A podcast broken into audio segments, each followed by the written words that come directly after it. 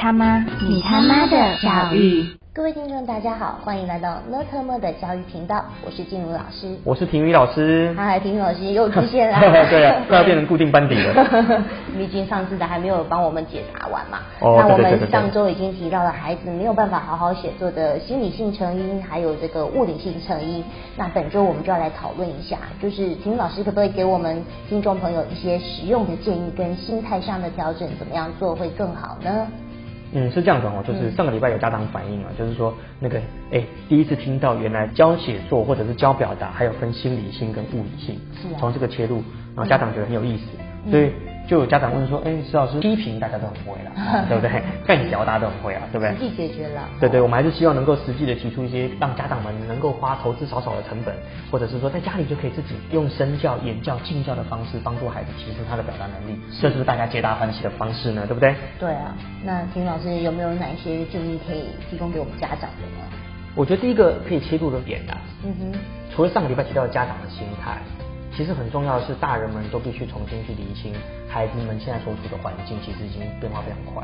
但是我们常常遇到的第一个关卡是什么？你猜猜看？第一个关卡，嗯，教作文的第一关卡，写作文的第一个关卡，孩子遇到的第一个棘手的关卡是什么？我知道，嗯，看不懂题目。不是，根本就是题目设定有问题啊我这句话就直接惹怒全台北、全台湾所有作文作文老师这样子。我觉得我看过太多的作文，尤其是国中老师的作文，或者是国小的作文，很多老师们设定的作文题目，我都怀疑那些老师们自己写的好吗？可以给我们几个例子啊？譬如说黑板上的记忆，某国中的作文题目，我说句实话，黑板上的记忆，除了老师上课内容之外，你还想得到别的吗？所以很明显，这种题目就有意向性，就有导向性，那孩子们自然就是一个只能写出固定方向的内容。请问一下，改二十篇跟改三十篇跟改五十篇，内容会有多少差异？其实我是抱持怀疑态度了，嗯对不对？再来，题目的设定不太符合孩子们实际的生活或感受。简单来讲，看到题目就知道大概小孩子会写什么了。那这种题目就不要出了啦，对不对？老师，嘿你有没有给我们一个例子？哪一种题目比较像是有鉴别度，或是可以让学生是比较能够发挥的好题？譬如说，嗯，有一个题目是这样子啊，哈，就是 BBC 曾经访问过川普总统，川普还没选上之前嘛，嗯就问川普总统说，哎，川普总统，嗯，选民为什么要选你啊？嗯啊，他就说啊，川普说，因为我很漂亮啊，那我很漂亮的原因是因为我很有钱啊。嗯哼，哎，为什么川普会讲这句话？那其实就是个很好作文题目啊。为什么川普会觉得她的漂亮是因为她有钱？那这其实就可以丢给学生，让学生去反省啊。你会说这是一个不好的作文题目吗？这肯定是一个有深度的作文题目，它肯定是有开放性的作文题目，是是对不对？那下一句就直接丢了。那小孩子，你觉得你漂亮是因为什么？对，那有同学就写了，我的漂亮是因为我鼻子很高，是因为我长得很帅。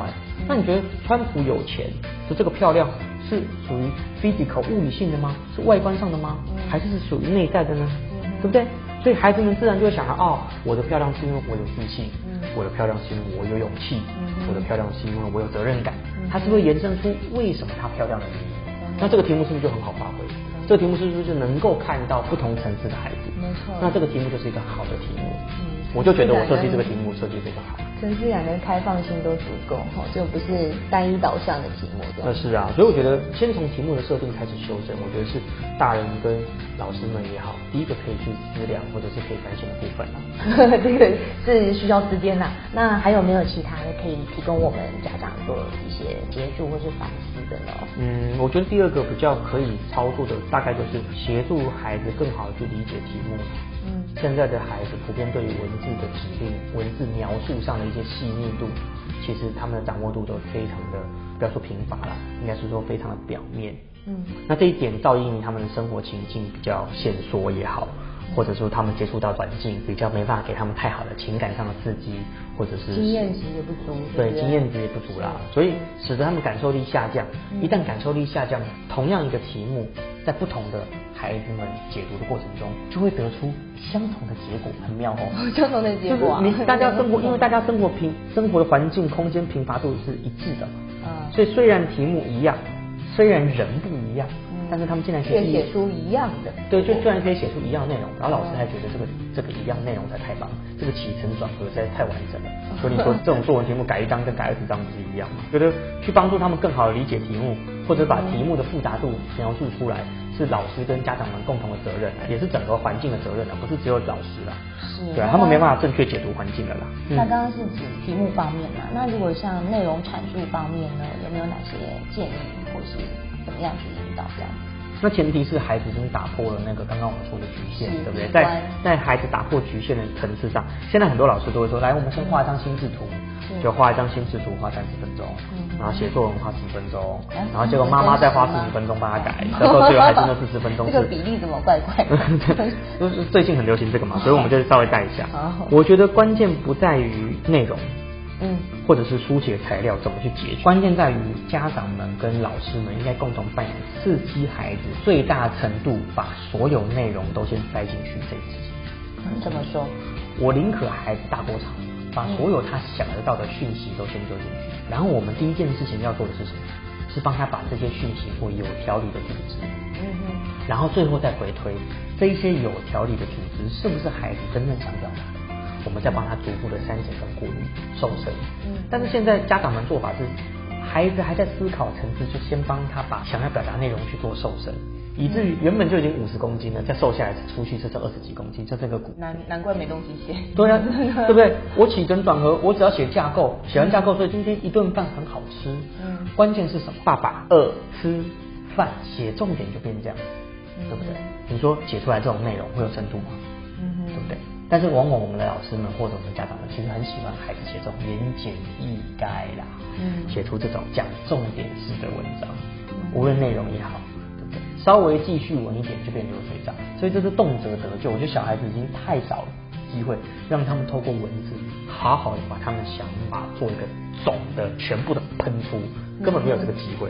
所以我觉得最好的方法就让他们能够全部喷出，然后老师们跟家长们再有条理的帮他们瘦身，帮他们把他们逻辑做修正。为什么？当孩子们愿意讲，家长们就有机会帮他们做修正跟引导，甚至更好的认识他们。没错，我觉得后者真的是也是一个很棒的方式。这样，林老师，我有听过家长讲说，小孩子是没有办法把内容跟题目做有效连接。那关于这一点有什么看几岁了。如果是高中了还不能有效连接，那我教大学的时候，都有大学生都还没办法有效连接的。有些家长自己都没办法在职场上有效连接的，这个叫小朋友有效连接，这是屁话。我认为你能够写出来，嗯写出一百篇，能够连接出十篇，我觉得非常棒。嗯重点是他们愿意写，嗯我觉得这非常这是一个非常重要的门槛的，对啊，所以有没有有效连接是家长们主观认知啊，不是真的孩子自己的想法。那关于说，我有听过，就是你在做的时候有大意，可是没有心得这件事情，就没有个人观点，有没有什么方式可以帮助他们？这个是不要，千万不要帮助他们。不要帮助他们。当然不要帮助他们。为什么？一旦我写出心得，我就会被家长攻击。我只要都写得大意，我只要都写得很客观，家长就没有攻击我。哦，是文章是这样写的。家长自己要先做好心理准备嘛。哦孩子们真的写出他们想写的东西的时候，你敢不敢看？你接不接受嘛？家长们自己不接受，那你让他们写出心得，不是孩子们自己欺辱嘛？写出来被妈妈骂，写出来被爸爸打，对不对？何必？要是我，我也不写啊。如果我知道我妈妈讲出来，每次我写我都被骂，我也不写啊。本来就是这样子嘛。好，嗯那这就是如果说做一个总结的话，那就是解决的方法就题目上面跟内容上面，平老师可不可以在最后帮我们做浓缩的哦，第一个问题是家长们跟老师们在共同设计题目的时候，其实嗯。学习单字写作是非常重要的事情。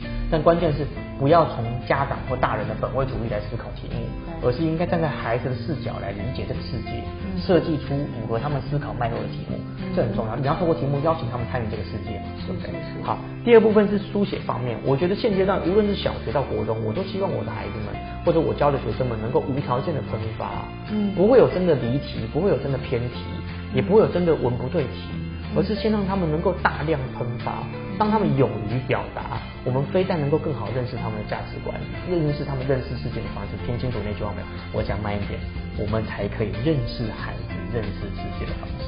嗯那这个时候，我们才可以帮他们的表达做比较好的修理，比较好的引导，比较好的逻辑上的贯穿。如果都没有这些，孩子们写出来的东西都是写给老师看的，我们这一辈子都不知道他到底在想什么。其实也比较符合孩子自己的个性跟气质。本来就是。这样，差异化也在这时候呈现的。没错，没错，没错。那还有那个，嗯，刚刚秦老师也提到说，跟事物的连接感这方面。那这个部分应该是从家长们从小就要做起的，嗯这就是我们常说指鹿为马，你听过指鹿为马？指鹿为马看起来是负的嘛，看起来负面词汇，但事实上家长可以在生活的过程中常常指鹿为鹿啊，指车为车，让孩子在表达的过程中能够很明确的把东西跟字词把东西跟情绪，把事情跟脉络去做个很好的对接。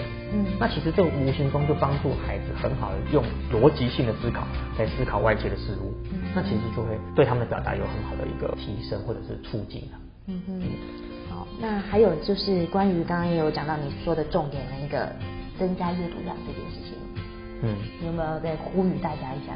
那么增加阅读量就是这个真的没有办法啦。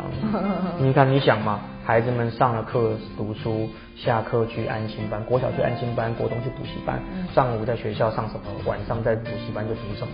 你说他们真正哪有什么额外的阅读量？你如果你仔细的去问学生，他们在学校课本里面的知识能不能够直接拿来写作文，通常都是不行的。那如果我已经在学校上完课，安心班上完，补习班上完，回家你敢看课外书吗？不敢嘛？啊，你今天的功课都复习完了吗？你考试都考好了吗？明天要考都准备了吗？如果都没有准备好，你怎么会看课外书呢？合起来，合起来。对啊，所以增加阅读量这个假议题啦，家长如果不愿意接受，根本就是完全不用谈，好不好？实话是这样子家长们哦人哈给哦孩子整个就是负能量爆棚，在结 在结束的时候，负能量整个串起来这样子，这会符合这个呢特么教育的精神嘛？是不是这么说？好好，当你这补这一句，补这一句。好好好，谢谢各位观众的聆听。那如果你喜欢我们的讨论跟分析，欢迎你订阅我们的频道哦。那我们下次见喽，拜拜。拜拜。